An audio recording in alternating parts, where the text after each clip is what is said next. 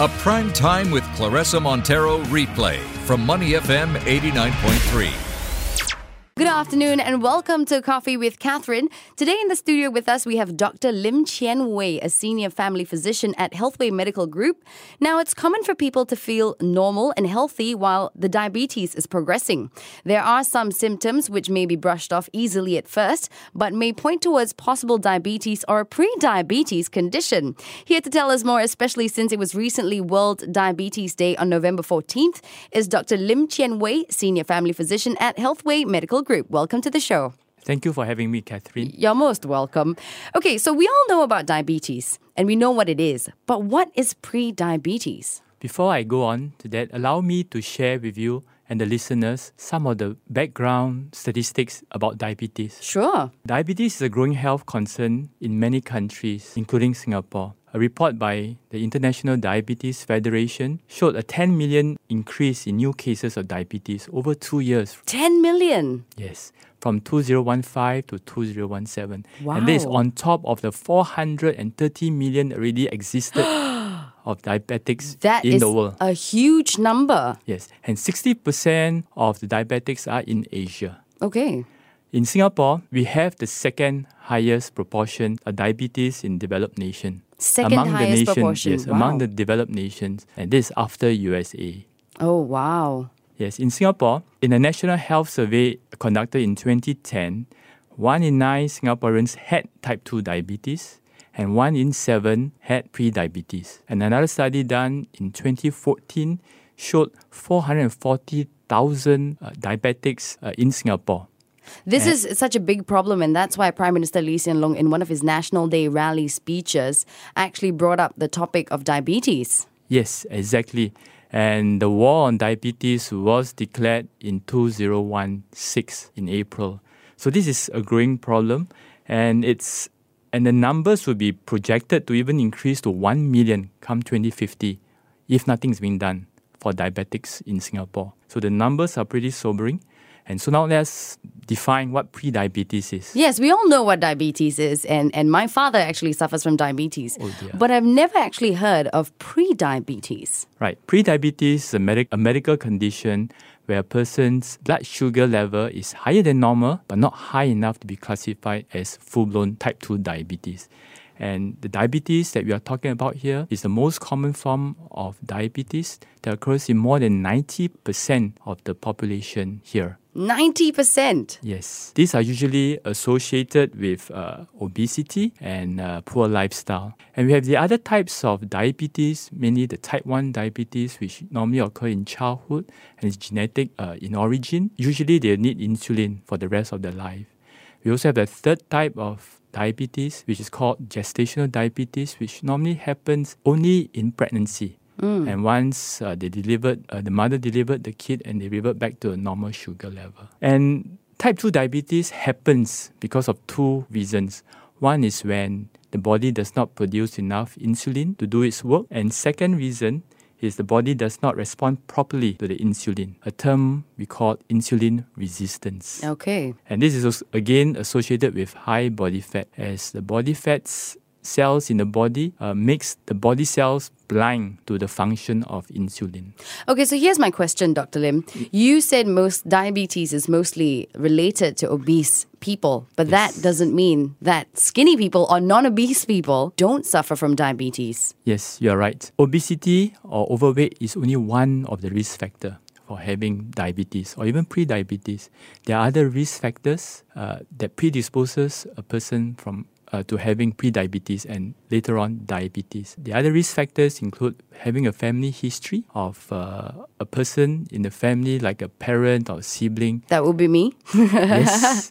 Yes, and if, according to the American Diabetes Association, if a parent has diabetes before the age of 50, the chance of the child having diabetes is 1 in 7. That would be me again. Oh dear. And if the parent is diagnosed to have diabetes after the age of 50, then the chance goes down to 1 in 13. Okay. But if both parents have diabetes, then your chance is 1 in 2, which is 50%. Yes, that's pretty high. It is very, very high. Okay, so what are some of the symptoms that we should look out for in pre-diabetes? Unfortunately, there are no symptoms in pre-diabetes. And because there are no obvious symptoms during pre-diabetes, a lot of people would have not noticed them or would not have gone for regular checkups.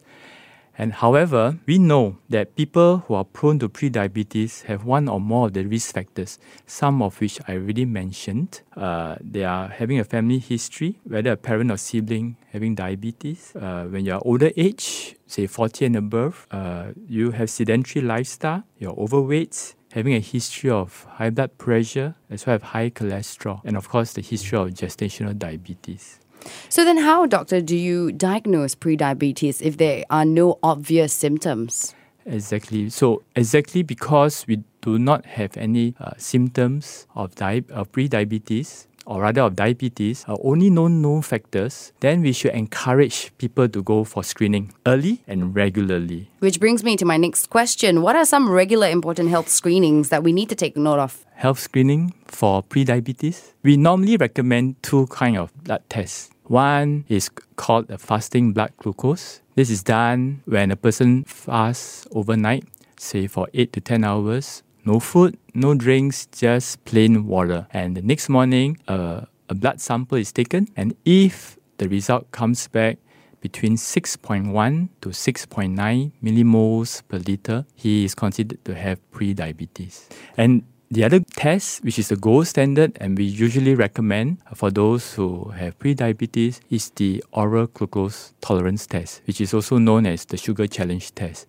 Under the same condition of overnight fasting, the patient takes a blood, or rather his blood sample is taken and given a very sweet sugar drink. And 2 hours later, another blood sample is taken.